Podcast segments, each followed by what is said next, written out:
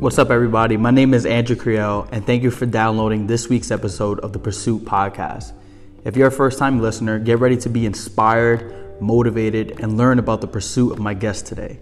And if you're back again for another episode, thank you so much for your continued support. You have no idea how much this means to me.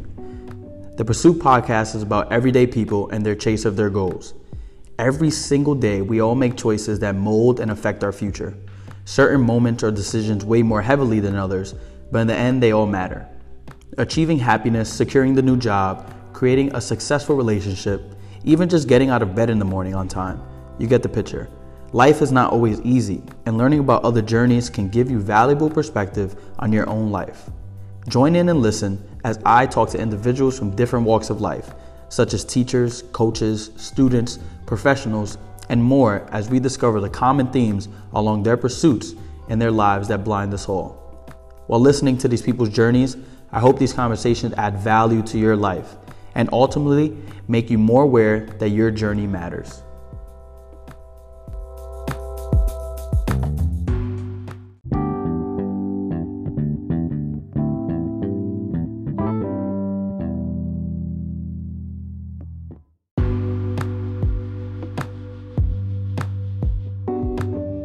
Ed waited no time getting personal and deep into his life. Ed talked about losing his sister in the fifth grade and how that shaped his decisions moving forward in life, such as being there for his mother and wanting better for himself. We even talked about how growing up in the Bronx shaped his mindset and his way of thinking, what led him into transferring to Monsignor Scanlan High School, my alma mater, in his 10th grade year, and how he established himself with the upperclassmen boys and girls as Ed Lover. We get into how he knew school wasn't for him and how him getting cheated on led into creating the first step team in school history called the Players. What was once a way to get girls into liking him turned into a movement, with him in charge of 30 girls and guys. The Players found instant success within Scanlan and the neighboring community, winning countless talent shows and even receiving opportunities to perform at the legendary Apollo Theater and former President Bill Clinton. Ed started to see how the Players was his calling in life. Being mentored by individuals in the music industry allowed Ed to learn what he wasn't learning in school business ethics, contracts, and managerial duties. Him gaining that language only gave him a glimpse of his future success. The Players was a well known brand in the early 2000s, winning national championships, appearing at America's Got Talent, and even the NBA All Star game in 2001. Him and his team even toured alongside the likes of Alicia Keys, Usher, and Beyonce. Ed talks about his transitional period from the players to making beats and finding a passion for music, and how he was successful in that, winning countless beat competitions within New York. I get to relive high school for a little bit, because this is how I actually met Ed in 2011. He decided to come back where it all started, home. He talked about the he talked with the principal and reestablished the players through his Spartan and QU step teams. He get into he gets into how he wants to be more than just a step coach. He was and is a mentor, big brother, motivator, advocate, and most importantly, a friend. To round out the conversation, we get into how he started weightlifting and how rapper 50 Cent indirectly inspired him to keep going. We jump into the conversation of fatherhood and how him being a father has been the most fulfilling and important thing to him. All right, I'm done chatting. It's time for the interview with Ed Nelson. In life, everyone has a journey. Now join me in listening to Ed Nelson's pursuit of saving lives here on the Pursuit Podcast. Enjoy.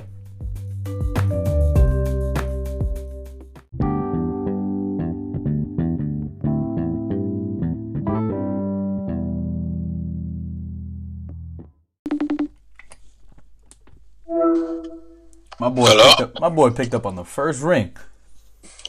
Yo, It was good, Ed. How you? I'm good, my brother. How you doing, man? Doing very well. I want to thank you giving me your time, a little hour out your time. I know you're very, very busy with everything that you do, so I appreciate that. No problem, man. Not at all. Not at all. What you up to today? What you doing? Today, I'm officially on uh, Daddy Daycare. I got my youngest son here, Mace Boogie. You know, Mason, the heartthrob himself. Yeah, he does a little modeling, right? Yeah, he models. Yeah, he models and he plays baseball like I used to do. like you used to do. Yeah, when I was when I was younger, little league was my life. All right, uh, so I don't do any intros on this podcast. I let the people talk for themselves. So if you mm-hmm. can explain yourself right now to everyone who's listening, who you are in the world today, right now, who who is Ed Nelson? Well, Ed Nelson is an entrepreneur. I run my own entertainment company called the Players Club Entertainment, and the word player stands for participating in the lives among youth to educate and restore society. We are an organization that uses talent to steer people from the wrong path to the right path. So, what it is, is we take our talents, whether it's stepping, modeling, music production, songwriting, uh, anything of that nature. And we get that to get people's attention. That once we get your attention, then we bring you in to help you through the hardships of life. So we use the form of entertainment just to grab your attention and then we bring you into the company to help you steer your life into the right path. So that's what I'm on right now. That's where I'm at in my life right now. Uh, I have a modeling company called Rockstars, production company called Hidden Productions, which stands for History in the Making. I also have an exercise fun- uh, fraction of my company called um, King Leo Spartan Workout, which is personal training, also boot camps for basketball teams, uh, dance companies, things of that nature. And also I manage my youngest son in the modeling world. So that's where Ed Nelson is right now. Damn, you all over right now. You getting out? Yeah, you have to be. You have to be. You you can't stagnate on one thing because you never know which one is going to pick up. So you give a little bit of each one and you know, you never know which one is going to bring you to the top or help you reach your goal. Definitely feel you on that. So you're from the Bronx, New York. What, what part of the Bronx? I'm originally from the Grand Concourse 170. Let's go Yankees. 170 and um any experiences growing up that, that shaped you so far into who you are? Well, uh yeah, growing up um when I was 12 years old, uh 1990 91 um my sister was shot and killed at the age of 20.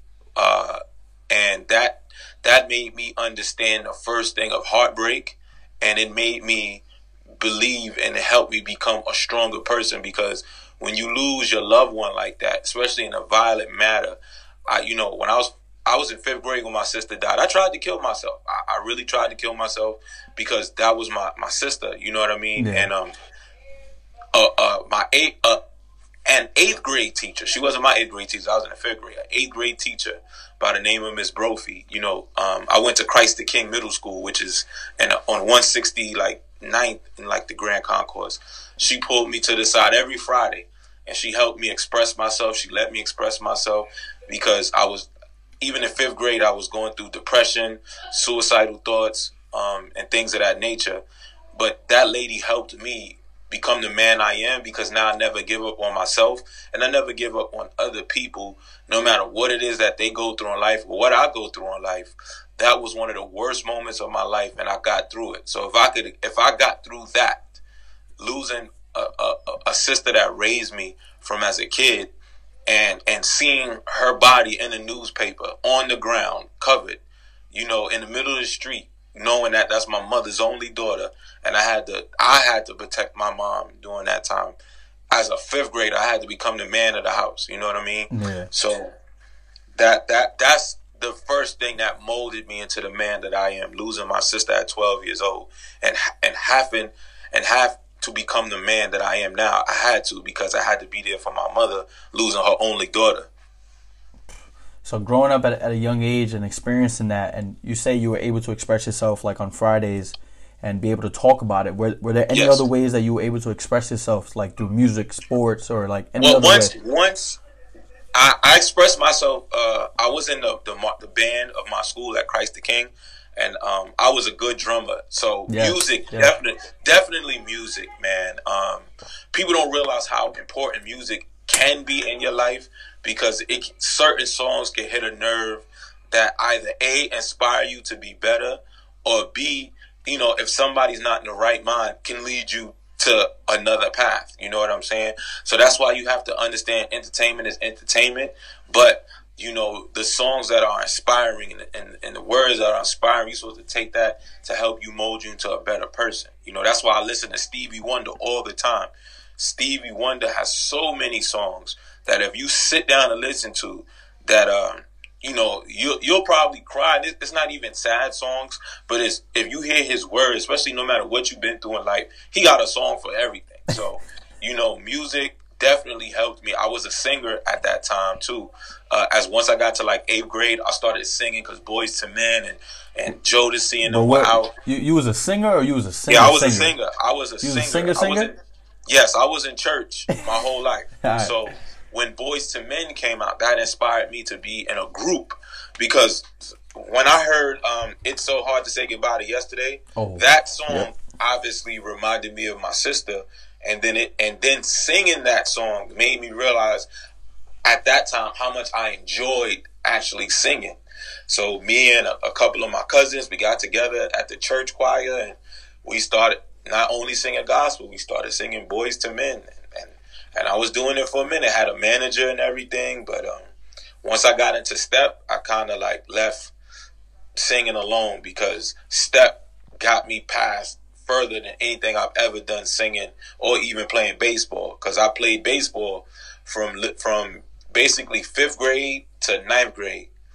And then once I transferred into the school called Scanlan, it had a step team. And once I saw that, I just was like, yeah, I'm doing that. And and honestly, that shaped me into everything that I have now. And while I'm on your show right now, if I, if I didn't switch to step, I never would have even known you, my brother. That's true. That's we'll definitely get into that. So, being growing up before high school, what? Because you you lived in the Bronx, you lived on the Grand Concourse side. So, like, what made you go all the way to Scanlan for high school? Uh, my freshman year, I went to a school called All Hallows. Oh yeah, that's right there. Yeah, I went there to play baseball, but I went because a guy that was my role model, my older brother. He's not my real older brother, but he when my sister died, this guy was my bully. But when my sister died, he became my best friend because his father was shot and killed in the street. Hold on, hold up. So he was he was your bully. Yes, he used to bully me. he used to bully me, like knock on my door, punch me in my face when I opened the door, like all of that, man. You know, this was the late '80s, early '90s when bullies was real out here. No internet bullies, Yeah, yeah. hands and feet bullies. You know what I'm saying? but um, you know, when he found out my sister died, you know, he knew the pain I was going through because his father was shot and killed in the street, and um, you know, he went to All Hallows. So I used to go to All Hallows when I was in fifth grade. He was in eighth. So when he was in ninth, I was in sixth. So I would go to All Hallows back and forth to all the events, open houses, Cool. everything he did. I was there. So I had a connection. But but God told me I needed to be my own man when I when I got to like my freshman year. And I'm gonna keep it a hundred. All boys schools wasn't doing it. You know what I mean? Nah, I the lunch the lunch lady, she was a little older, but she was kind of thick. And she knew what she was doing. She would wear tight pants on purpose. It's an old boys school. Yeah. So, you know, when you start fantasizing about an old lady every day, it's time to go. You know what I'm saying? it's time to get out of there. So, um, I tried to go to Spellman first, but my grades was too low. Yeah, that's a good And pick. then, uh, so somebody, Scanlan and Spellman low key the only co-ed schools in the Bronx. Yeah, definitely. And the other ones are only in Queens and Brooklyn, Yep. which is the the high school Christ the King. That's in Queens, and then there's Bishop Ford and, and Molloy. They all Queens. They all Queens and Brooklyn. I wasn't doing that trip. Yeah, So, um, only reason I knew about Scanlan when I was in All Hallows, we played Scanlan and as a. Uh, you know, because we were Division One, Scanlan at that time, baseball was Division Three, Yep. so we played it as as a preseason, and we whooped them thirty-one to one, like whooped them, whooped them, like it was terrible, like. But uh, when I, I so I said, you know what, that's a co-ed school. You know what, I get to go somewhere where I can be myself. I'm not going to be Greg's little brother. When I get to this school, at that time my nickname was Ed Lover because I was a singer. Everybody's going to know me as Ed Lover and not Greg's little brother. You know what I mean? Yeah, yeah. You want to be So- your own person already. I wanted to be definitely. I had to be my own person. God and something. God said, "Yo, take that chance. Like, get out of being comfortable." Because I've been on a concourse my whole life. Went to Christ the King, then went to All Hallows. All Hallows. Yeah, you right didn't there. really get out that shell. You didn't get out that bubble. Exactly. Exactly. Exactly. So then going over to Scanlan, um, you, I I would say you probably grew up pretty faster than anyone else because of what what happened in your life. But how was that transition year going to high school that first year, that freshman year? Um, that freshman year, you know what was crazy? There was a place called Skate Key back in those days, and I used to go to Skate Key every Saturday. Me and my the guy called my brother. We used to go every Saturday, and when I got to Scanlan, lo and behold, half the people in that school would go to skate key too, and I recognized a lot of them. I'm like, yo, ain't you being the key? And they'd be like, yeah, ain't you that guy with the hazel eyes? To be with that other guy with the hazel eyes? And I'm like, yeah, that's me. So it wasn't as bad. I had like a couple of people that went to Christ the King with me that went to Scanlan right after eighth grade compared to me transferring in tenth grade. Yeah. So it wasn't as bad. You know, it wasn't as a bad of a transfer because the I'm be honest, the, the ladies they loved me.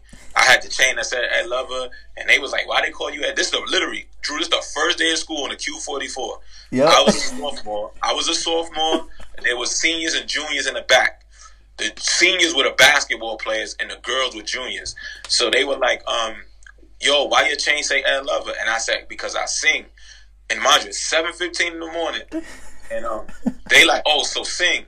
So they didn't realize, you know, I go to church, so I'm used to singing morning, noon, and night. Boy, I go to a black church, and I start singing Blackstreet right there on the bus, seven fifteen in the morning. Man, all the girls was like, "Oh, he for really sing." Yeah, so he that really sing. But I earned my respect that day from the boys that were seniors because they was like, "Oh, this dude showed improve. Like we put him on the spot, and he showed improve." So I was walking around the school, and people already they, they ain't you that dude that was singing on the bus earlier? Uh-huh. I didn't know nobody, and I'm like, "Oh yeah, you know." But the girls was coming. They like, "Hi, and love." I was like, "Yeah, I'm like this school." So you definitely enjoyed high school, like getting into it.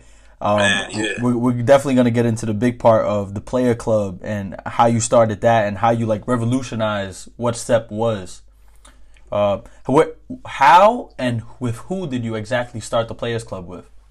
Okay, so uh, when I was in Scanlan my junior year, the backstory to the Players Clubs is once again, here comes Skate Key. Skakey was a big part of our lives in the 90s. Where, hold on, where where was Skate Key? All right, at that time, Skate Key had moved to 138th and right off the Grand Concourse by Mitchell Projects. Oh, So before Skate Key was on Arlington, but when I transferred to Scanlan, they closed Skate Key down on Arlington and opened it up on 138th. So at that time, that was anybody that was a teenager or a young adult. That's where you went, especially if you was from the Bronx or Harlem. If you was somebody that goes out and have fun, you went to Skate Key. And for the people who don't know, like myself, what was the age range and what what went down? Okay, Skate so Skate Key had all ages. They had different sessions. So teenagers usually went to the session that started at four o'clock and ended at seven o'clock. Then if you wanted to stay to the next session where people was like 15, 16, 17 started coming, then you would stay inside and it starts at 7.30 and then it ended at 10.30. Now if you was 18 and over, you come at 11 o'clock and you stay to 3 in the morning. Got. So those those were the sessions. So as you got older, you started they started allowing you to stay to the next session and the next session. Mm, okay. Any pay? Any like cover? cover? Yeah, yeah, you had to pay to get in. Then even if you stayed over, so let's. I'm, I'm just going by. I can't remember the price. So let's say it was ten dollars to get in. Yeah. If you wanted to stay over, they charge you four dollars because you're already inside. But you got to pay four dollars to come back inside, Ooh, okay. compared to going outside and having to pay a whole nother ten dollars. You know what I'm saying? Yeah. So that you know, and that, and that remember at this time there was no cell phones like that. It was no, you know what I mean. Everybody had to really communicate. You was on payphones. Call you coming tonight? Yeah. all right. absolutely. You know what I'm saying? You had to call people house like, "Hello, Miss Johnson. Is Tara home?" So Players Club. It started 1996. okay, so Players Club started because uh, a girl I was dating from that era, Skate Key era, she literally um, used me to get to other guys that was within my crew that was in Scanlan. So when I got to Scanlan, by time my junior year came, I was cool with a lot of people that were seniors and of course freshmen and sophomores and juniors from my year that we all went to Skate Key together. See, this is the thing. We all went to Skate Key together. So one day when my the girl I had cheated on me, um, I was at home and unfortunately, at that time, I was young, so I'm thinking about just using and abusing girls emotionally, not physically. I would never touch a woman. Let's be clear. But I was like, you know what? My heart is hurt. So now what? I'm going to be a player. I kept saying this. I'm going to be a player. yeah, I'm that's a young player. mindset. Yeah. Yep. So when I on the Q4 delivery on the Q44, I didn't laugh, joke. Everybody's looking like, yo, what's up with Ed? Why he not joke? So in my mind, I'm cultivating what what this crew is going to be. So I get to the lunchroom. I had Miss Flynn at eight fifteen. So I got to the lunchroom. God bless Miss Flynn. God bless. yeah, Miss Flynn. She's still around, but that lady did not play no yeah, games. Anybody? she ain't play no. She was the one teacher. You did her homework, yep. and um, so I get to the order when I get to the lunchroom, I just go to my boys. I go, everybody get to the table. So I say, yo, check this out. We're gonna be the players club. Alright? we're gonna be a crew, We're gonna go to skate we gonna get all the girls in this, but there were girls sitting there too. So they was like, Well, we wanna be players too. And I'm like, I don't care. But then I said, All right, everybody gotta come up with nicknames Eh, that that that that gives that player style. So I said, I'm Playboy. You know what I'm saying? Because I'm gonna have all the girls. And then we had my, the only Spanish guy. His name was Jason, but so he changed his name to Casanova because he was like, yeah, I'm, I'm the one. Because he was he always lied to girls. He said whatever he had to say especially in Scanlan. He said whatever he had to say, he was getting them. So you know, we all came up with these. Different, so we had friends in Hayes, we had friends in Spellman, we had friends at this time. There was a all boys school called Rice High School, and in the '90s, they were like the ultimate basketball school. Like if you really wanted to play ball, yeah, you go top, to Rice. That's like top one. Yeah, you go to Rice, and you know, unfortunately, it closed down. But at that time, if you went to Rice, everybody knew you played ball for real. And um, so we have all of these different people. So it just started as a bunch of guys and girls that could dance and step. That was the thing. Once again, it was skate key. We would go with routines and we would have shirts made. Like these shirts cost three dollars to make they were cheap looking, but because it was 30 of us wearing these shirts, people was like, wow, who's this? Even the owner, Skate Key, he's the guy that got me into a business mindset because I we walked in 30 deep and everybody knew I was the leader because I had number one on my shirt. That's so like, oh, that guy's the, you know, they like, oh, that guy's the leader. So it, we were so popular. And once again, this is no internet. From dancing and stepping just inside of Skate Key, whenever we would leave, if we would leave, half the crowd would leave. They would literally leave. They're like, "Oh, the Players Club ain't here no more. We out." So the the, the owner realized that. He pulled me to the side. He said, "Listen, um, you guys take these flyers and it has your name on it. So anybody that comes in with this, we're gonna give you guys a percentage of the money." And mind you, Drew, at this time, I'm a junior in high school. Ooh, I don't know nothing about business. Yeah. We just came in here to get girls. I don't. I wasn't thinking about money or or even like becoming so it forced me to learn how to be a businessman because we were high school, but we were so popular that grown men and women, I'm talking about grown, Drew, we like 15, 16, 17, these people are 28, 29, 30, being down with us, like coming to me, like, yo, man, I'll be down with y'all? I'm like, dog, don't you got kids? Yeah, fine. you know what I mean? But that's the influence we had just from being performers and people used to make their own shirts, run up to me, yo, can I be down play? Look, I made my own shirt. Like, man, you can't do that. Like, but that's how we had it. We had it that way. And um, what happened was we got into a, a, a, a, a few of our steppers was performing on the train. Somebody that worked at the White House was on the train. Now, this is during the Bill Clinton administration. They said, hey, would you guys like to do that at the White House? Of course, we didn't believe it Cause you know we like okay, so we gave the guy number and everything like that. And two weeks later, they called us. It's like, listen, we're gonna book y'all bus. We want y'all to come out here and step for the president. We like, what? So we went out there. We went out into the front lawn. He came out. He watched us. And then they asked, "What does player stand for?" And at that time, we just was really like about all the women. Oh. And I just, I had no idea what to say. I was like, so when this is the slick thing, one of my steppers, he came up with the acronym because of Nike. Nike used to have a slogan called "Play," and it was participating in the lives among youth, and it stopped right there. Oh, that was a Nike slogan. So he said, "Participate in the lives among youth." And then the ERS, he said to educate and restore society. That's he lit. That's lit. He already had it without me even knowing. And I looked at him. I said, "Yep, oh, shoot." Okay, yeah, that that. so that's so that's where we came up with our slogan and what players stand for. Because once again, if we get into the business world and they don't want to hear you about getting girls, you got you gotta be about something.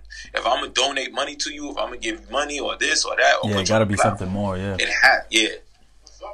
So that's that's that's where um that's where players came from and the the name and stuff like that. So, so that's how it all started. It started on the exact date, March 24, 1996 at 7:45 a.m. in the Scanlan lunchroom. So, with the growing success and influence that you had, and like the time frame from creation to the White House, where did you start to like showcase your talents as a dance and step team? Oh, we doing it from day one. We used to before all these guys, as people see now, getting light on the train and stuff. We was doing that when there was no smartphones, none of that. We were on the train stepping to make money. We never, never once have we ever had a sponsor sponsor us anywhere. Every show we did, we came out of our own pockets. We earned the money by performing on the trains, performing outside. Like we did it ourselves. You know what I mean? We we've had managers here and there like help us through help us get like commercials and things like that. But for out of the 23 years, for a lot of years, we did everything on our own. You know, we of course we had people help us through, but I, you know, I was the head spear the whole time. You know what I mean? So, um, we, like I said, from day even in Scanlan, we was doing a Showtime at the Apollo as seniors in high school. You know, God rest her soul, Sister Marie O'Donnell. I love that woman for the rest of my life. That was the best principal I ever had in my life and she believed in everything we did. She believed in everything we did because she knew the passion that I had about it. And when she, we did the Apollo, and I went to her, I said, Sister Marie, can you announce this? I know it's not a part of the school, but can you please announce this? We just because the Apollo, you have to have audience members in order to win. Because Apollo, that's how you win by cheering. So Sister Marie said, okay, for three weeks, every other day, Sister Marie would get on the PA and say, "Don't forget, step teams performing at the Apollo, performing at the Apollo." And um, we got to the Apollo, and I'm like, "Yo, man, ain't nobody gonna come, especially from Scanlan. Ain't nobody coming."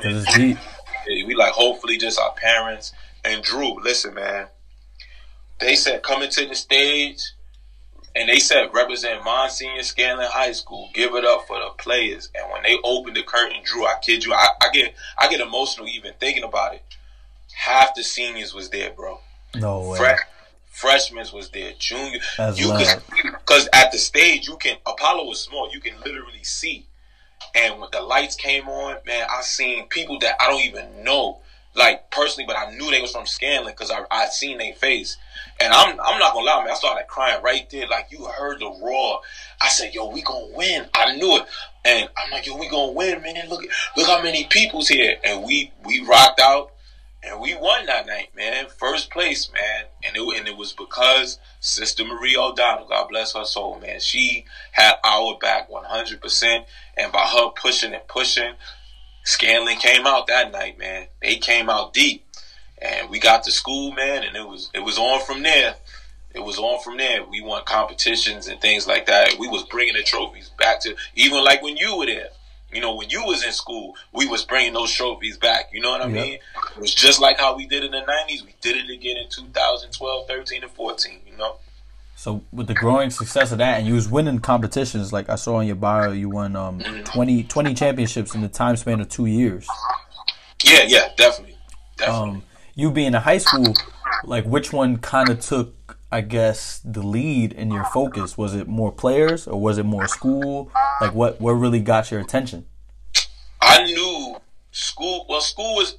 I, I I've never been. Uh, scholastic person. I've always been the type like long as I pass, I pass, you know.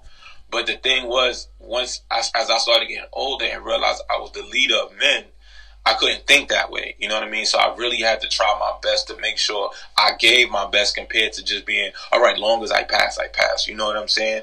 So of course, the entertainment always took the forefront, but I knew I couldn't keep it going if I didn't concentrate on school. So it got to the point, even one time I moved out of my mom's house and moved with my father because I knew my father would make sure I did my homework. He would make sure I studied for tests. Like I knew he would make sure, you know, and I had to do that as a man. Like, yo, you know what?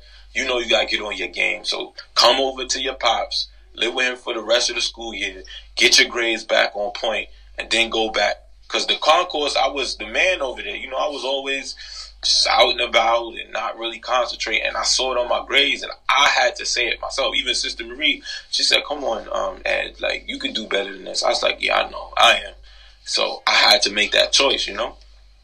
And being being the leader of the Players Club, you said it was really just only you, right? Like you were number one. Yeah, I was the top dog. Of course, I had other people that, that was under me that I, I deemed second in charge, third in charge, stuff like that. But nobody, I made all final decisions. Nobody came into the Players Club unless I said so. Stuff, you know what I mean? Yeah, yeah, I feel you.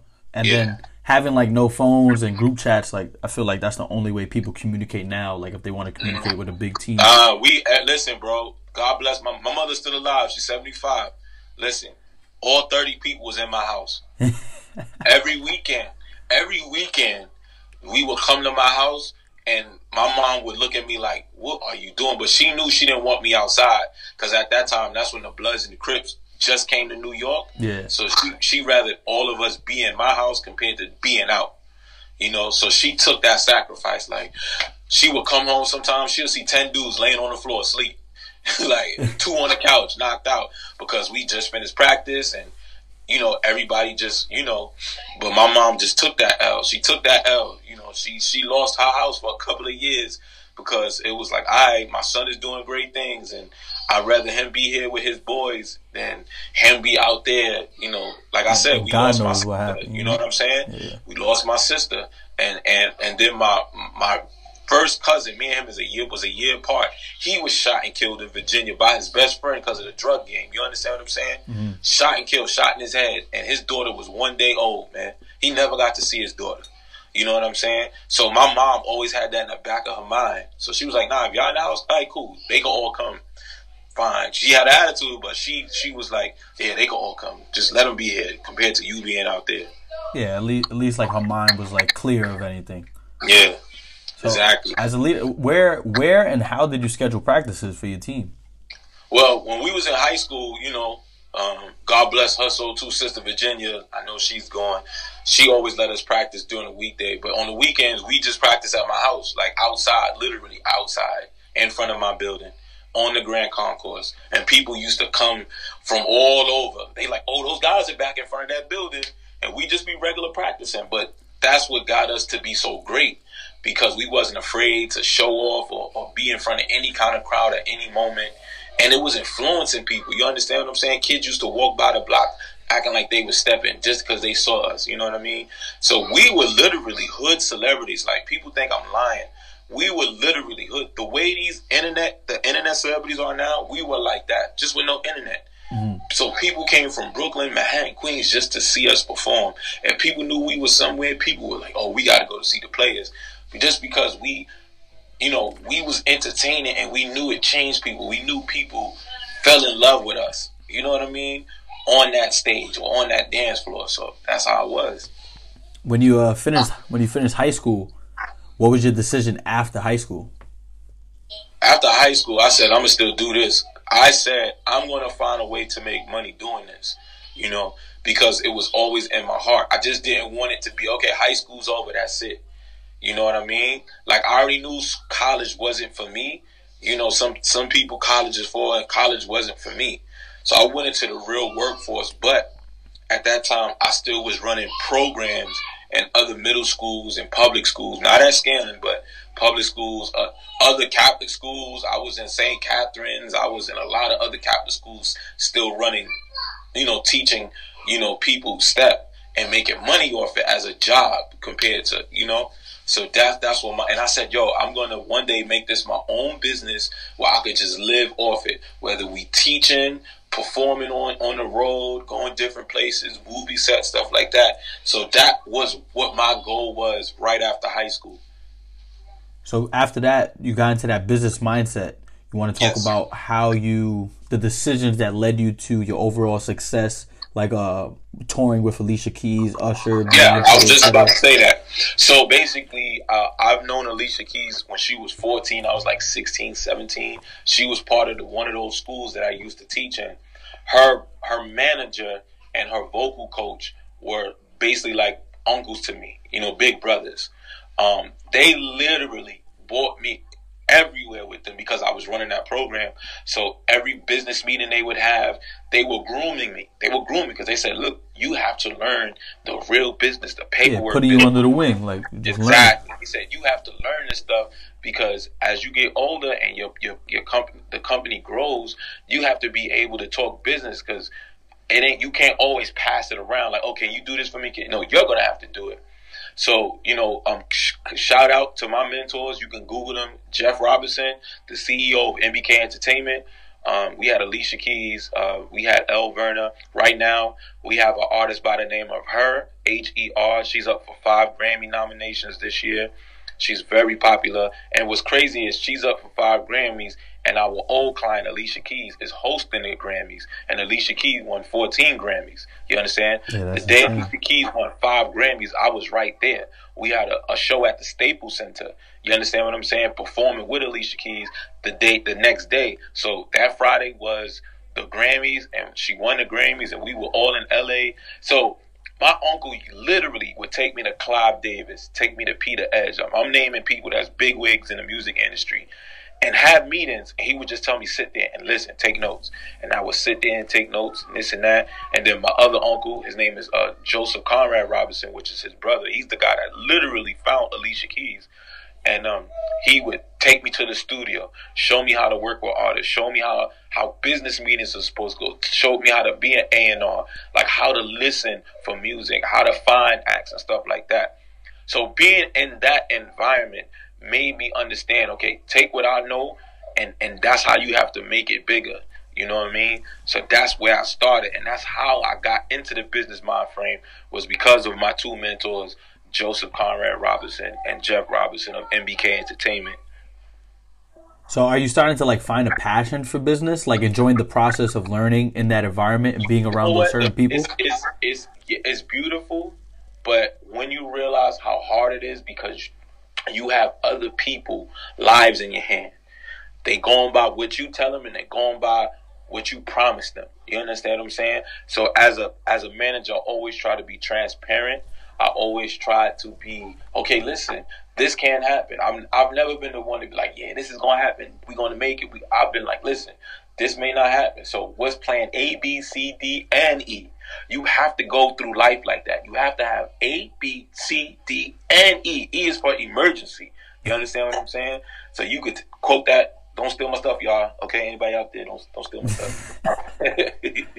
but that is the goal of life, and that's true. That's that, that's true, Drew. A, B, C, D, E is for emergency. yeah, I, ne- I never. I always heard have A, B, and C, but I never had all the way to E. Listen, the E is for what? Emergency. Exactly.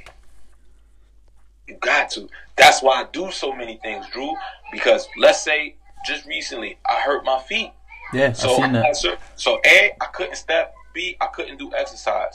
But I still could do other stuff. Why? Because I had A, B, C, D, and E as an emergency.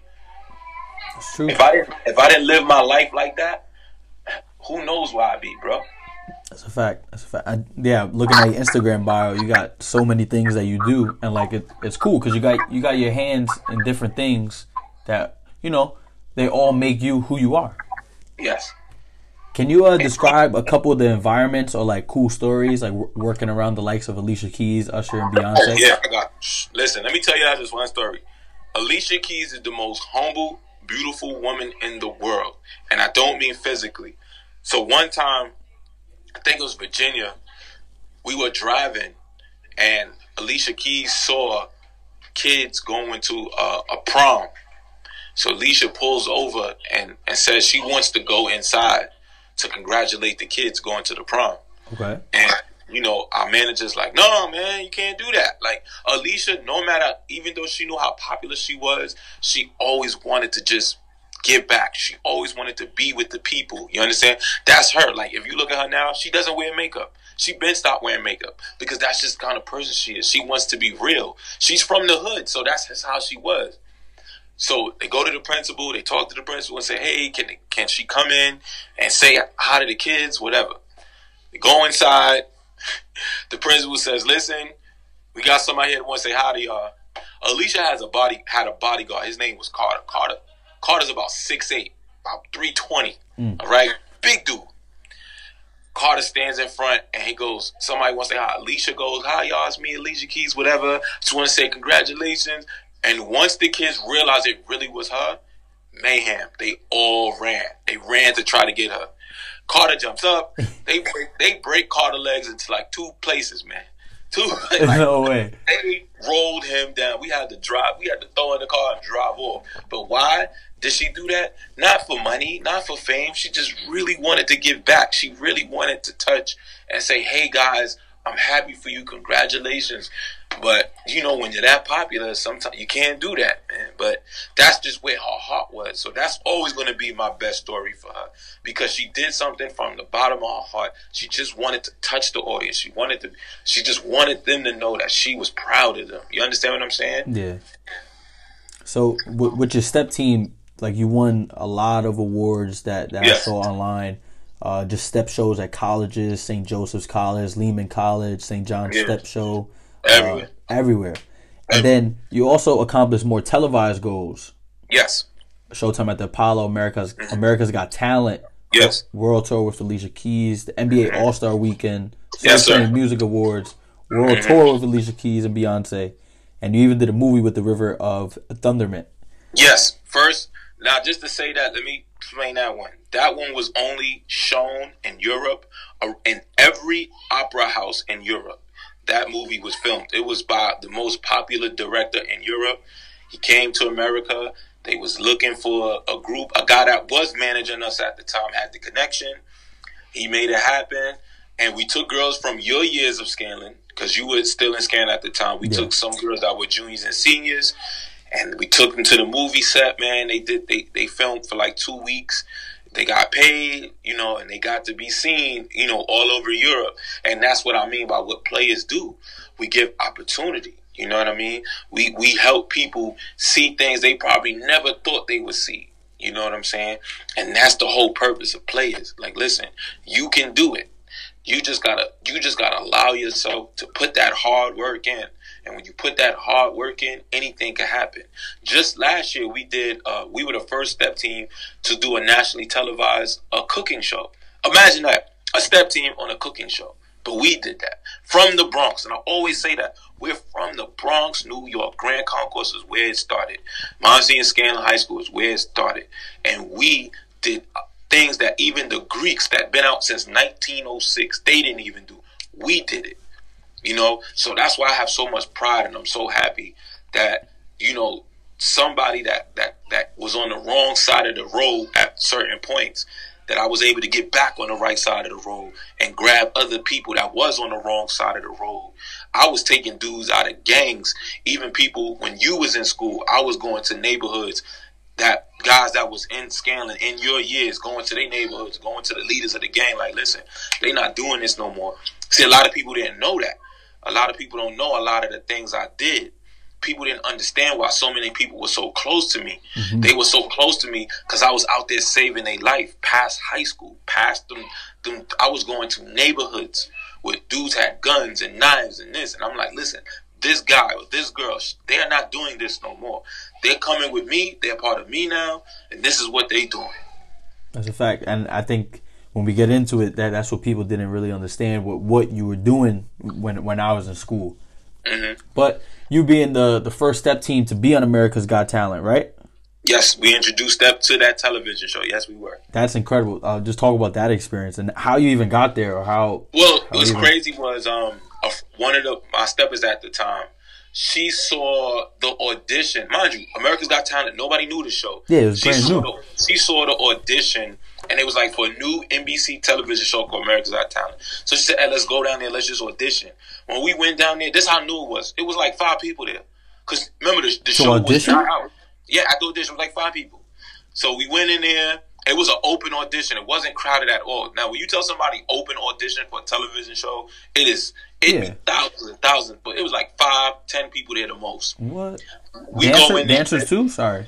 Yeah, at that time it was a it was a, a, a, guy group. I remember too. It was a singing group. They were boys from Michigan, and it was a couple of dan- a couple of singers, a rapper. It was stuff like that. Okay. We go in there, and um, we do our thing, and they go, "What style of dance is it called?" And I said, "Step." They didn't know what it was. They was like, I've never seen this before. And these were Caucasian male and females from the ages of 45 and up that never saw this style of dance. And they were they were blown away. They was like, oh, we have to have you guys. You you wasn't supposed to be told you got this the spot. You supposed to wait. They told us right then and there. They say not only are you guys in the show, you're gonna open the season. And I'm like, oh, okay. but we didn't know we didn't know how good it was gonna be, you know. So they said, listen, it's gonna be eight of y'all. We're gonna fly y'all out. We're gonna give y'all a plate. Man, we stayed at the Marriott by the LAX. Yo, when I tell you that was the best trip, I, and we went out there during the BET Awards weekend, so people thought I was Fifty Cent because I had chains on and I'm signing autographs. And, uh. yo, let me tell you, man, that that show was was the best experience that we ever had, and you know, we performed. We made it all the way to the finals, but we didn't. You know, we didn't win, of course. But that showed me how hard television really is as a performer. You know, when you in the hood and on regular stages, people worship you. But these TV producers is a whole different story because they've seen it all, been it all, and they, you know, they already know what they kind of looking for.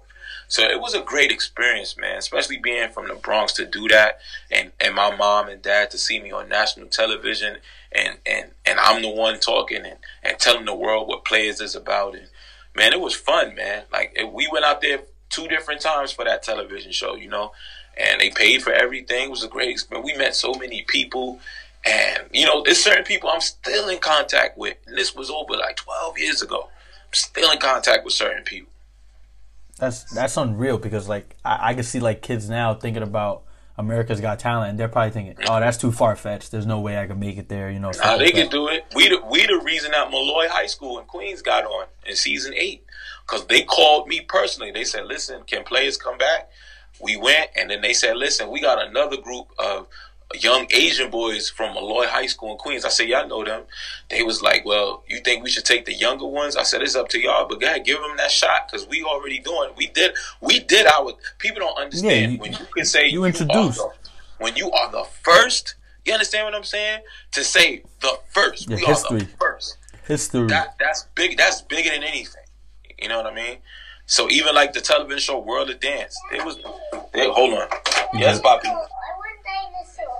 Go get it, baby. I'm on the phone. yeah, that's little Mason. Sorry, guys. That's Mace. That's Mace Boogie. Um, yeah, but you know, to say you are the first, that you open the doors, that's that's a great feeling, man. But like being busy touring the world, breaking barriers, and introducing the world to what to what step actually is, you never forgot where you came from and you're nope. and you're known for helping over 50 schools and programs start after school step programs and mm-hmm. spoke in many junior high and high schools all over the city and saving lives wherever you went. How did you find time and why did you even bother doing that? My sister, man, it all goes back to losing my sister. That's what I mean. That's why. That's why, you know, uh, like I'm being tr- very transparent. Every school I go to, I teach young females how to be women. I give them that knowledge that no man is going to get, be honest and give them to. I tell them how men, how a man can do this if you allow them to do this. My sister died because she loved the money. Dudes had money, she was there for it. Okay, and it cost her her life. Being with the wrong kind of guy at the wrong time and it cost her her life. I never want to see that any mother go through what my mother went through, any brother to go through what me and my brother went through. You understand what I'm saying? So that's why people are so close to me because I'm going to tell you the truth. And females don't ever hear a man tell them the truth that don't want nothing from them. You understand what I'm saying? Mm. It's one thing when a guy is telling you something, he like, yeah, let me get a little bit. Me, I told people straight from the jump, I don't want nothing from you. I just want you to live your best life because I've seen what it is when girls are cutting themselves because they so heartbroken or they uh, you know misunderstood. Drew, in your years of high school, yep. I could tell you, I mm-hmm. could tell you how many girls that wasn't on the step team that used to come to me and be like, "Can you help me?" Can you help me? Why? Because you helped her that's on your team and she told me to come to you and for for you to help me had nothing to do with being sexual or being anything. It was, yo, can you save my life? Miss Miss McCaskill, you know her very well. Yes. You can tell me, Ed, these girls need to hear it from a man. Can you please talk to them? Certain girls I would try to talk to, maybe they thought it was the wrong way, but I never said anything out of that. But I used to be like, hey, you know what? If you need somebody to talk to, you could listen to me. And there was certain people that just did not understand that and just thought whatever they thought. But you know why I never cared, Drew? Because I knew the truth. Yep. You knew what I knew were doing. Truth. I knew what I was doing. And guess what, Drew? There was people that never said one word to me when they was in your school, but when they graduated and I came to them with opportunities, they was fucking with me. Excuse my language. I'm sorry. They came. They was like, I, I yeah, cool. I'll do it. Why? Because they realized, like, Dag, I was judging the book by, you know, I was, I was, I was assuming. But now that I'm actually around this man and I'm hearing him talk, and he's coming through with what he said he could do for me now he's like my best friend. But I don't hold that personal. You know what I'm saying? Because once again, a lot of people don't have a man that's going to say, listen, you're doing this wrong. You are you are not doing this right. And guess what? I don't want nothing from you. I'm not telling you this so I can get with you. I'm telling you this because I don't want to see you on a concrete ground like I saw my sister. Definitely. And that's the God honest truth. I found a quote, uh, I think online or on your Instagram if you want to explain it for me, all right? mm-hmm. And I quote: "In order to be a good chief, you have to be a great soldier." End quote. Exactly. Exactly. So, a number one, people think being a leader is the best thing in the world until you realize when you are the leader, everything falls on you, good and bad. Absolutely. So, if you just want to be the leader, you have to learn how to be the leader. So that's why you have to be a good soldier first. You have to be a great warrior first. You can't just jump and be the king. You can't just jump and be the like I said, I I learned how to be a man from the guy that I called my older brother. That's how I learned how to be a man. I was following him first. And then once I felt that I was a man enough at that time, I said, I have to leave this school and go to a different school where I can be the man now. I'm no longer your little brother. I've been a soldier since I was in fifth grade. I'm in ninth grade. I can no longer be a soldier. I'm I made it to be the king. And that's when I decided to leave. So that's why I, I use that quote. Because everybody thinks, okay, I want to be the top person. Until you realize how much goes into it. And you know that as yourself as a CEO. Be true, stay true. You know that. Everything falls on you, good and bad. Even if it's not your fault. yeah. And people cannot handle that. You got to be able to handle that and handle people's attitudes, ways of thinking, and everything. You know? And a lot of people, I, it, it was times when, even on my team, when people think everything, I said, yo, if anybody want to take over and be the leader, I, be, be the leader for one week. yeah, be, be the leader for one week. Deal with it. Be, and got to deal with 30 people's attitudes and 30 people's things and 30 people's problems. Child molestation, uh, uncles touching them, people cutting themselves, people thinking about killing themselves, and still got to run practice. Tough you time. Tough time, but so, that's what comes with the leadership. Yeah, exactly. It ain't for everybody, man. It's not. Yeah. I mentor other leaders because they go, bro, how you do this? How you been doing this 23 years? I said, listen, it wasn't easy, but when I needed help, I went to people who was ahead of me and asked for help asked for mentoring, asked, asked, you know, I stepped down and became the soldier again. I may have been the leader of players, but I was a soldier at MBK Entertainment. You understand what I'm saying? Yeah, that's what I was learning. I was a soldier. You want me to stand outside, Jeff, and hold Alicia postcards and flyers and stuff, even though I was the king over there, but over here I'm gonna be a, a soldier. You know why? Because I need you to teach me how to be the king over here too. I think that's one of the biggest things too. Like when you're a leader, you know, for all the leaders out there, whoever's listening, because that, that's who I really want this this podcast to really benefit those leaders. Like when you really need help and you're at that point, it's okay to go back to exactly. the origins and who really put you on, your mentors, and even talk to mm-hmm. other people. Just pick their brains. I think that's a, a great trait that a lot of good leaders have. Yes. Never be afraid to ask for help. Never be afraid to say you stuck. you know what I mean? Yeah, it was instead of breaking your head, you know. You know, I'm real quick. Okay, so I mentored another guy. His name is uh, Lonzo Williams. He's the leader of a, a, huge dance crew in New York City called Rhythm City. I had him when he was 12 years old as a little kid. This kid, this guy, his group was the only New York dance team to make it on America's Best Dance Crew and made it to the final round, the last four. Because usually it's always LA crews. He went to China, all of this stuff.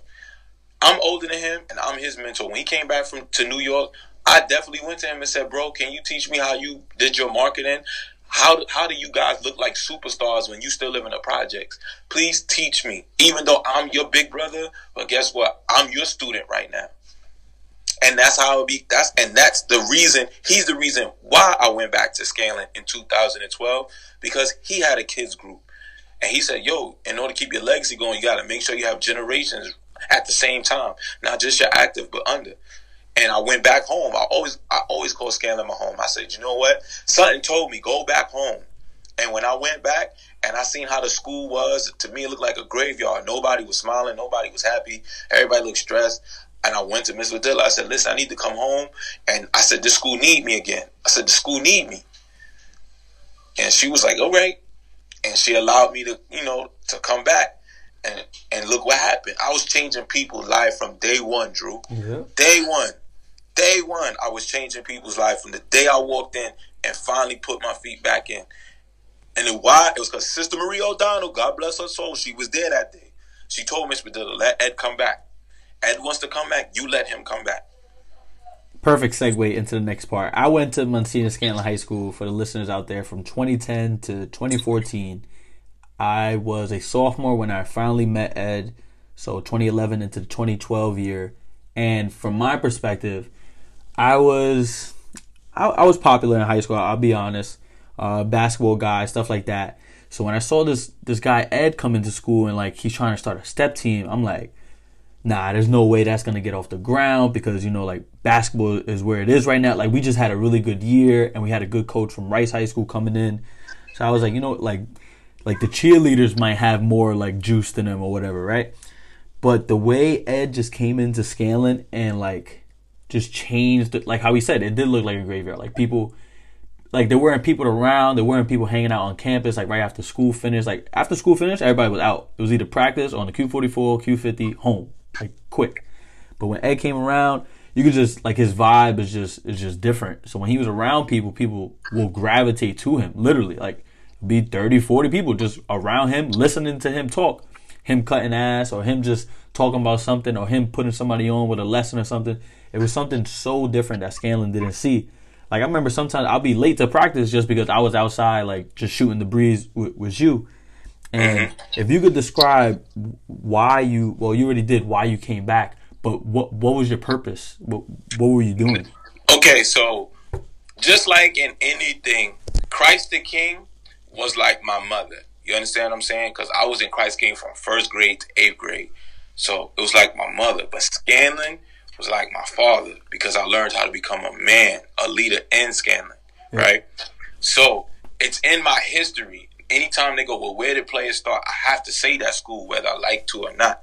I have to say it. So at that time, um, I, I, I was going through a bad transition in my life.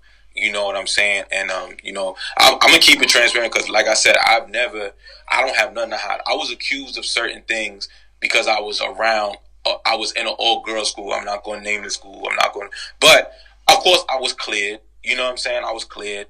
It was a lot of just misunderstandings and whatever. So I was in a real down point in my life. And like I said, God told me to go home. God told me literally, He said, Yo, Ed, your job is not over. You need to go back.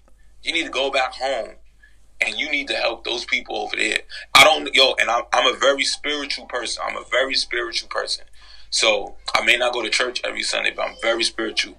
And when I walked on that campus, bro, I swear to God, I kept saying, I said, it looks like a graveyard. I'm from the 90s where St. Helena's was St. Helena's, and then we had that whole campus, and we all was outside every day. Like they forced us home, like, please get off the campus. So to come back and to see, uh, like, it was just no joy. It was, it was like no joy. And I'm being honest. And I said, I said, Miss Padilla, you gotta let me back. I said, and she was all right. Start with the boys. and um, when I started with the boys, um, you know, um, I, I came in and I did, um, and I told them, I said, look, guys, if you come here, give me two weeks. And I promise I'm, ha- I'm gonna have the whole school looking at y'all like, wow, I didn't know they could do that. You know what I mean? And it wasn't about the physical thing. It was about, it was about, I'm, I'm, I'm trying to put a gun, but it's too hard for me. Ask DT Amber, I'm on the phone, Papa. So, um, you know, so I told him, and this is a funny story I'm gonna tell you real quick. They were all in the room. We was in the classroom, and there was girls in like the hallway in another room. I said, "Yo, if you guys do this right now, this loud, watch how many girls come to this classroom." Because they oh, half of the guys were like, "Yo, I don't know if I want to do this. I don't know if it's gonna be popular." I said, "Just trust me." I said, "Do this and watch how many girls show up." I told them what to do. They did it.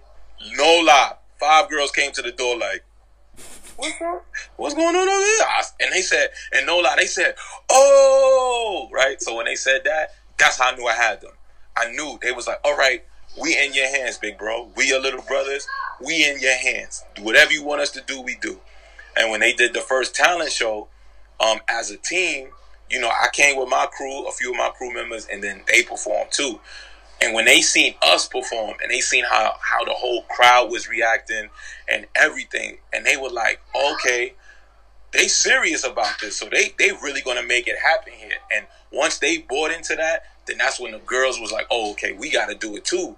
Because it's really happening. You know what I mean? When they saw that it was really happening, it wasn't just like, okay, we're gonna do this one day a week and buy. You know, they seen how dedicated I was because when we was practicing for that talent show, that's how I was meeting some of the girls because the girls were practicing doing whatever they was doing, and I would go up to them like, "Hi, I know y'all don't know me, but as you can see, I'm the coach, but I'm in the music business. I'm I'm in all of this stuff, and I want to help your performance. You know what I mean? So I would go to them like, hey, won't you try this? Hey, won't you try that? Won't you try this?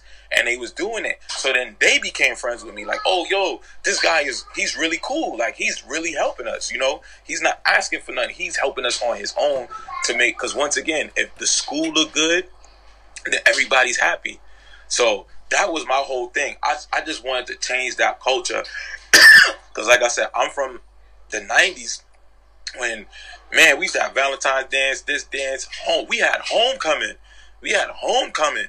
You understand? We had homecoming king and queen and all of that stuff when I was there. When I went back, I said, "Where's homecoming?" They was like, "There's no homecoming."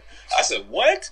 I said, "So if y'all don't give them things to be happy about and look forward to, then they're gonna always just be like blah." You know what I mean? So yeah. all we all we really had was that um the Halloween dance. That's it. Yeah, we had Halloween dance, Valentine's dance, Christmas dance. We had all of that when I was there. So my, you know, my whole thing was I was just trying to get Scanlan to get back to being, you know, fun and, and energetic. Because once again, this is a school that saved my life. You know what I mean? Yeah. So you felt like you owed something to it. I definitely owed something. I definitely owed something because if it wasn't for Scanlan, I never would have met Alicia Keys because the guy that introduced me to my mentors was on my step team in Scanlan. He was my classmate in Scanlan. So if I never would have met him, I never would have met Alicia Keys. And it was why? Because I was in that school. So the the second like coming of players, were they called a different name or were they still under players?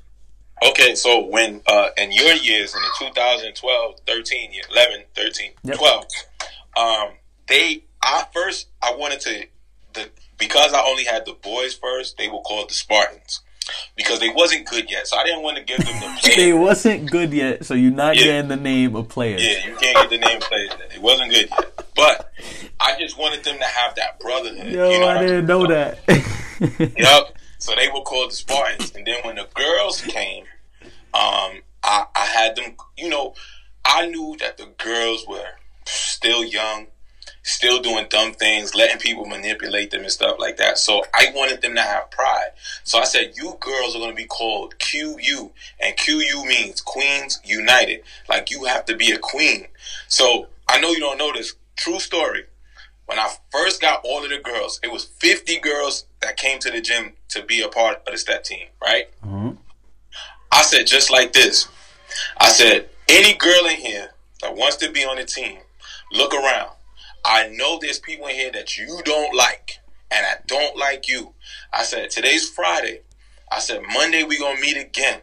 I said, Monday, if you walk through these gym doors, that means the beef is over. I said, you don't have to say nothing to each other. You don't got to have a meeting about it. Just in your head, if you want to be a part of this team, whatever issues you got, the beef is over. All the girls came back on Monday. Valid. That was valid. So that right there, I already set the tone. I set the tone like, listen, y'all gonna learn how to respect each other. Y'all don't have to like each other, but you're gonna respect each other because this is how it has to be. So I made them come up with why their name is Queens, what Queen stands for, a, a, a, symbol, all of that. I mean, and I gave it to Miss Padilla on paper. I wanted Miss Padilla to understand I was here and I was here for good. Yeah, more more than just step. More, more and I, I made them give it to her on paper, a whole presentation, a whole presentation. She was like, it was like eight pages. She was like, "Dag," I said, "Yeah, this is how we gonna do it. This is how I'm gonna run it." and stuff like that. So of course, you know, a lot of girls gravitated to me. Because They like, yo, this dude coming in here and he's really like making stuff happen. Like it was, you was there. It was girls walking around the hall. We going cue you, you mm-hmm. know, like the like the hand gesture and everything. Hand gestures and all of that. You know what I'm saying? And it was the first time that the girls felt like, that I'm a part of something that that has a history it's just not something. It's something that has a history that came from the same exact school and matters. From the same, matters. From the same exact seats, almost the same exact teachers. You know what I'm saying? So, so that that that that's that's what it was about. You know what I mean? And I told you, God, God got me through a situation, and He told me, okay, time to get back, time to get go, get back. You know what I mean? And that's exactly what I did. That's awesome, man. That's awesome you you ended up finishing up your time there at Scanlan, and from from what I saw, like after I graduated Scanlan too, we just stayed connected through Facebook and Instagram. You know the the usual. Yeah. We always we always kept to, kept uh, in contact in some way. You know, if it was through a like or through a comment. Twenty first yeah. century. You know, uh, I seen like some of your stuff. You was a music producer too. Like, yes, sir. You want to talk about that a little bit? Yeah. So uh, I got into the music production part through one of my steppers who was a producer. And at the time, I was just doing the whole A&R manager thing with Alicia Keys and the other acts down at MBK. And he let me hear some of his beats, but he didn't have the right equipment. But I heard the potential. I said, yo, if you really had a real Casio or real this or real that, you would be, you know, your stuff would sound better. So he was Filipino. We told his mom. His mom his mom was like, okay, if this is what it's going to take, his, God rest her soul. You know, she died of cancer. Rest in peace, Olive. She, but she was a nurse. She delivered babies at Mount Sinai.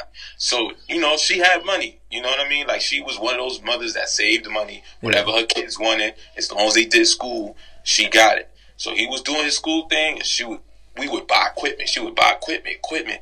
And he was making beats. I was just dictating, like, yo, man, sample this, man, cut it like that, do this, do that. And one day he said, yo, I'm tired of you telling me what to do. You do it. I said, I don't know how to do it. He said, I'm gonna show you. So he started showing me, and as he started showing me and showing me, so it was one point where we was doing it. We was making four or five beats a night, like literally. We, have step practice. Step practice end at like nine. We get home by ten. It's five in the morning. We still making beats. That's how much we love to do it. And um, I just over the years, I got better. I got better. Then, you know, I did uh, beat competitions. I was, you know, I lost the first four, but once I won that that one, when I won that one, everybody knew I was no joke in this in this music game. They was like, "Yo, this guy here, when it comes to beat battles, is a monster. He's a monster. His name is King Leo." And Drew, when I mean, I used to walk into spots and people get scared, like, oh, King Leo's here. Like, yo, you, you battling today? And I'm like, nah. They be like, oh, thank God. I'm like, you know, but it was because I, I was hungry, man. Being like making music, man, you don't understand. You are telling your side of the story. You are telling your side, you're telling your story to somebody else. So when you play a beat and somebody gets emotional with it or feeling it, now they feeling your story with your life, what you went through. You know what I'm saying? So I haven't made music in a while because um, I have my youngest son, and you know that I had to sacrifice certain things to make sure my youngest son had his father around all the time and on call all the time. So I, I, I left the production of music alone, but I still kept it alive by helping some of the players that want to do music. I helped them by putting them in different studios and getting different songwriters, hooking them up with my mentors that helped me when I was with Alicia Keys. Some of them work with them now and stuff like that. So, you know, I'm still, I'm not in the music game, but I'm still in the game. But pretty soon I'm going to be back on the music production side. I feel you on that. So, like, when you were making beats, were you just making it just for like the passion, or that you liked it, well, or for we, artists? well, like I said, a of course we always had like artists. We we we like submitted stuff for like Fifty Cent, and like we had guys that was sending like email like, "Yo, look, Fifty looking for a beat, T.I.'s looking for a beat," or you know, we had in music in, in industries people like, yo, these people looking for beats here, hook it up. Of course, you know, we had the local rappers and singers and stuff like that, like, hey. And then, of course, we released like instrumental mixtapes for anybody to just download free music to make songs over it that's still on SoundCloud like that. So, you know, that's what it really for. We was trying to make it happen for real, for real. But you know, sometimes it just don't pop. We had a few, a couple of songs on the radio from artists that made it on the radio, but it never took off, took off to where it was we could live off it. Like, hey, you know what I'm saying? But you know, being in battles and stuff like that, you know, we left our mark. Especially, you know, I left my mark, man. I was people know I wasn't playing. I showed up. They like, whoo, here you go. He about, to, he about those heat on.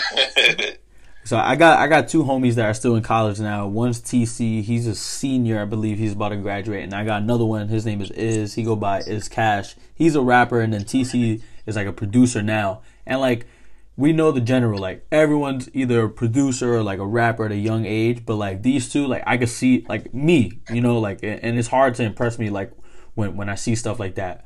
I can see TC's passion. I can see Is passion for rapping like what would be like one tip that you would give those guys being young and um in the music game for right now? Well, right now we are living in the age of the internet. You don't need a manager. You don't need um anybody to tell you anything. This is the world we live in now. You just got to do your music and release it. But once you release it, you got to pump it. You got you got to like promote it you can't just release one song and then tomorrow release the next song. You know, you it can't be microwave. You got to get people to know that song. You got to perform that song everywhere, everywhere, anywhere that there's a mic, you got to be there. So that's my advice to them. We are living in a world of social media where everything is recorded. People are posting and, and reposting and stuff like that. The internet is your manager. You are your manager. You got to get it out there. So my, my, my suggestion to them Practice your craft every day, every day, every day. Make songs that mean something. Don't do things that just because that's what's hot right now. Do like look at what six nine situation. All right. Yeah. Perfect example. This dude was doing whatever he thought he had to do to become popular. Now his career's over. His career's over. He's not. He got to go to jail or he got to tell. You think anybody going to listen? Why? Because instead of him doing what he wanted to do as far as like this is the kind of music I'm gonna make. He said, "Oh, okay, I'm gonna do this because this is gonna make me popular." And now that I'm, I'm in it, I'm gonna do more dumb stuff because this is what people want. Compared to him just saying, "You know what?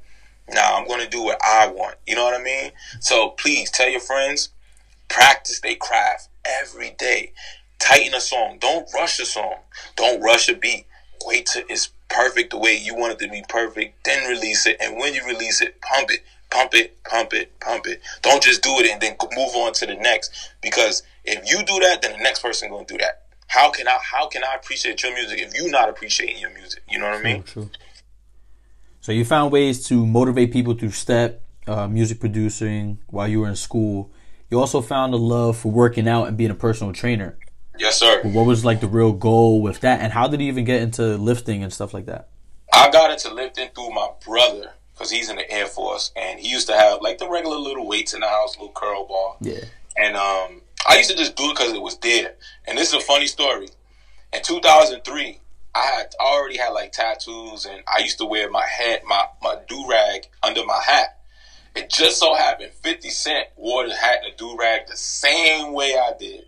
And I'm walking down the street one day in a tank top, and a girl goes, "Yo, you look like Fifty Cent." I said, "Is that a good thing or a bad thing?" She said, "Oh, it's a good thing." And that led to other things, but that's neither here nor there. But, but that encouraged me to keep working out. So I used I used to go to a place called St. Mary's. Keep looking on, like fifties. On forty third. Yo, listen, the women was on it. The women was on. I'm telling you, I'm not over exaggerating. The women, soon as women, they like, oh look at this big black chocolate. Yeah, girl, how you doing? You know, but but in all honesty, when I joined the YMCA as a as a, a coach, I mean as a, a regular worker, they wanted me to help run um, sports camp. So when I started running sports camp, it was the gym, basketball, all of that. So that's when I was under trainers learning the art form of working out compared to just doing it as, yeah, let me get the girls. It was like, hey, listen, you can help people mentally, physically. A trainer is like your therapist. Believe me. That's why I have so many female clients. It has nothing to do with, um, you know, anything sexual, nothing like that. These women are telling me their whole life story as I'm trying to get their mind and their body right. And that's what it's about. I'm like their best friend because I'm seeing them sweat, I'm seeing them smelling like hot garbage, all of that. But we here to get the work done. You know what I mean? Yeah. Judgment free zone. So I got into the working out because A was a stress reliever. But as I seen entertainers on stage and at shows, they're out of breath. They just, you know, they tired within the first two minutes of the show, and it's like, yo, I came to see, I came to see you perform. You know what I'm saying? So I didn't come to see you halfway, halfway die on. Stage. Sorry, baby. I didn't come to see you halfway die on stage. You know, I came to see you perform, perform. So I used that and I started going out and training dance teams and, and going to artists like, hey, you know what? You looked a little winded on stage. I'm a trainer. Let me work with you. See how much perfor- your performance gets better and stuff like that. So that's how I got into that whole thing. And now that's why I do boot camps um, everywhere that, that they're hiring me. You know, um, I, I'm actually was crazy that the volleyball coach from Scanlan, true story. I helped run a clothing store on Castle Hill. Um, he came in there one day, and hi baby. He came in there one day, and he was like, "Hey man, we was just talking," and he said, "Yo man, um, I'm trying to get a job as a basketball coach. I just moved back to New York from down south." I and I said, "Hey man, listen, you should Google or go to a school right down the block called Monsignor Scanlan." I said they're very popular with basketball right now. They they this and that. And he said, oh, cool, I'm going to check it out. A couple of months later, I see him at the Kips Bay, the Kips Bay uh, Youth Day outside. And he got on the Monsignor Scanlan volleyball shirt. Look at that. Hi. You say hi to, to the people. Hi. What's up, Mace? T- tell them your name. My name is Mason Nelson. Yeah, that's right. Mason Nelson. That's his name. Yeah. yeah. okay, let me finish, baby, okay? I'll be there in a minute. Yeah, so um, and that's how God works, man. You see what I'm saying? Somebody told me something, and even though I wasn't a part of that school no more, I still tried to help that school. I still sent people that way just because that's where I became a man at. You know what I'm saying? So even if you don't want me, I'm still going to be there because it's like a, a, a daughter or a son that loves the father and the father's not around, but you still going to love your father. You know what I mean? yeah, I feel you on that.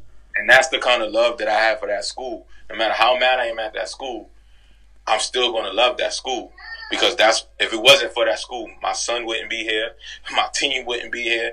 You know what I'm saying? Absolutely. So I think that's another perfect segue into fatherhood. I've, I've only Yes. talked to two other people, Khalil and Nico, on my podcast episodes. I'm expecting a, a, a lot more, but um, none of them, none of them are fathers or mothers or anything like that. What I'm not even in that mindset, and I'm not intending to be on it in another like eight, ten years. What what level of like focus and where are you right now in the thought process of like being a father and like what what li- what is life like being a father? being a father is not easy. Um, I have two sons. I have one that's 13 and then I have one that's three. The one that's 13, he lives in California with his mother and her husband, and he's a, a dancer. So he's out there with his brothers and sisters and his mom and them, and they out there dancing. So I don't get to see him as much. But when I had him, I was younger, and um, it was hard. It was hard, man. It was hard with you know being a first time dad. So Mason gets my my youngest, he gets a lot of the stuff that my oldest didn't get because I learned from having my first son how to be a better father to my second son. If that makes sense, Of course, you yeah. know. Through so, experience. um, yeah, through experience and through even dealing with you know both of their mothers, you know stuff like that. It's just it's through the experience. So, um, you know, I love being a father. It's you know, it's at times it's hard, especially when you're not together with the mother. But the kid didn't ask to be here. So no matter what happens between you and the mom, you still got to be the parent to the kid and love them and cherish them and show them how good life can be, no matter what you're going through on a personal level. You know. Yeah. That's big. That's that's huge. Yeah, I don't, when it comes to my sons, I don't, I don't play those games. When it comes to their mothers, we're all cool. We're all respectful to each other. I got mad love for both of my sons' mother. You know, they both live in their lives, and I always wish them luck. And I'm always here for both of them if they ever need me for anything because they both gave me a gift. They gave me a son.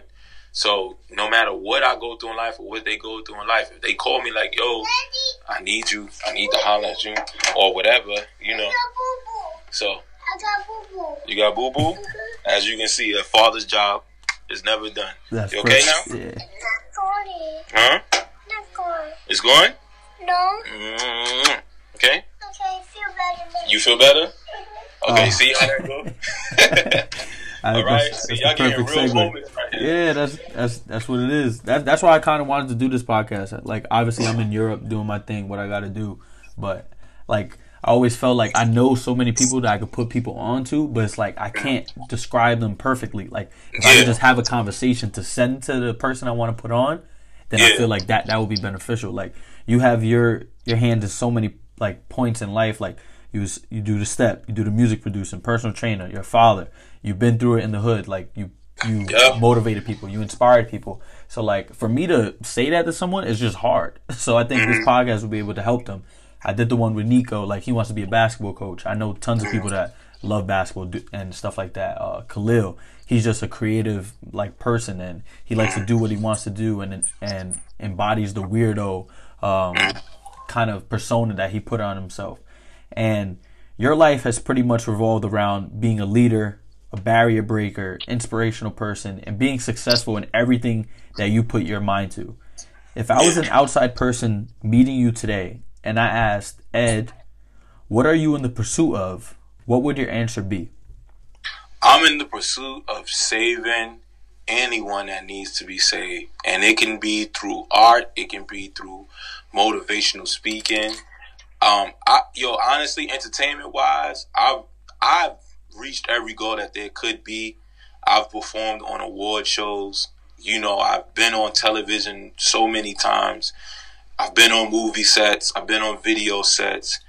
You know, I've done it all, but there's no better feeling than when somebody says, yo, and this is a true story. I, I did a motivational speaking at a school because for anybody listening, it was a time that I was part of the New York City Blood Gang.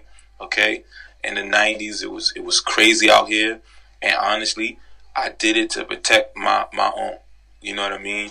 And um, when I had my first son, I had to leave all of that behind. You know, but what I did was I said I'm not gonna I'm not gonna just leave these dudes alone.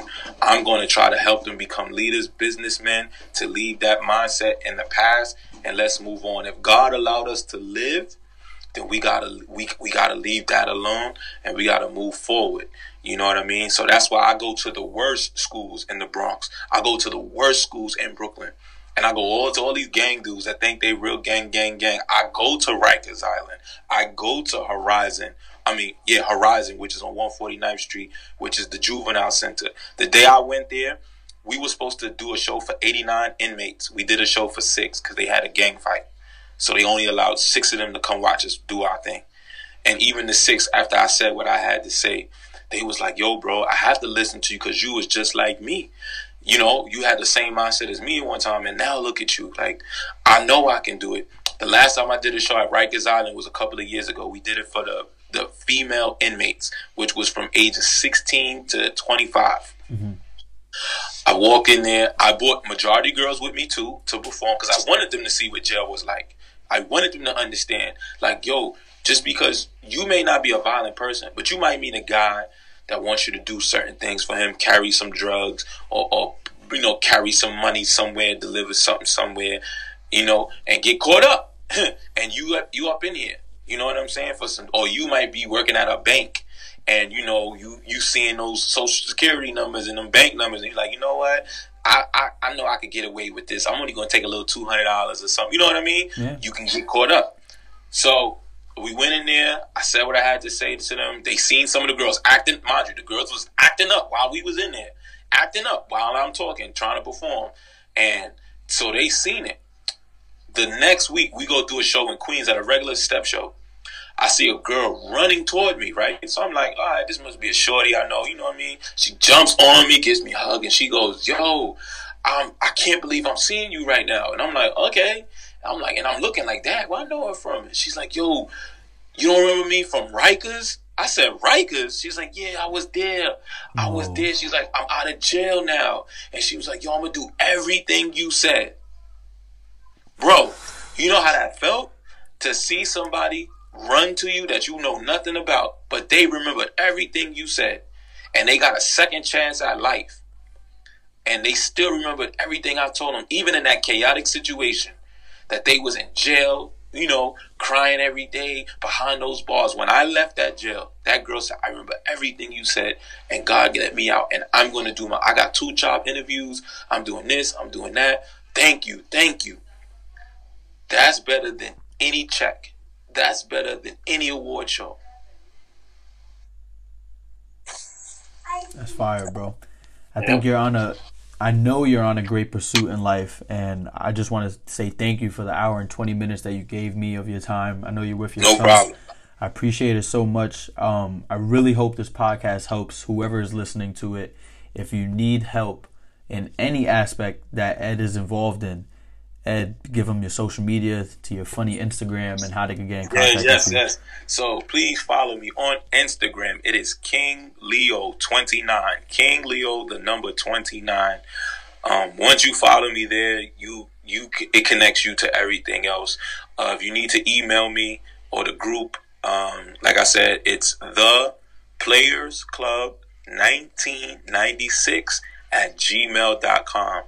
Um, like I said, don't be afraid to ask me anything if you need help, if you having suicidal thoughts, if you just need motivation, if you're in a bad relationship and you just need to understand how to get through it, please reach out. I don't I don't judge anybody. There's nothing you gonna tell me that's gonna make me judge you. I've been through it all, I've seen it all. So like I said, we here to entertain. If you want to step, dance, sing, model, write, rap, and you just need help to be pointed in the right direction, hit me on either one, the email or the Instagram. I'm on it 24 7. And um, yeah, I, I appreciate you, Drew. I'm proud of you, my brother. You're doing great things. I told you that. Even in Scanlan, I knew you, there was something in you, man. It was something I said, yo, that's why I'm in. And we both Aries, bro. So I knew, you know, I knew. And I'm just happy for you, brother. Everything you're doing, man. You already know I always try to work with you with anything so we could try to make something together. Just like if people know in the Bronx, the summer it was real bad. It was real bad. And the first person I called was Drew. First person I called. I said, yo, I got an idea. Let's try to make this happen. It didn't happen, but he knew out of all the connections I had, the first person I called was him. Was you, my brother, you know what I mean? Because I knew where your heart was, and I know what you're trying to do with the youth and what I'm doing with the youth. So that was the best way. So, like I said, anybody, anything, please let me know, man. Just, just reach out. I'm here all the time. Appreciate you, Ed. I can't say thank you enough. You enjoy the rest of your night, all right? All right, no problem. God bless everybody. See you, Pop. Bye.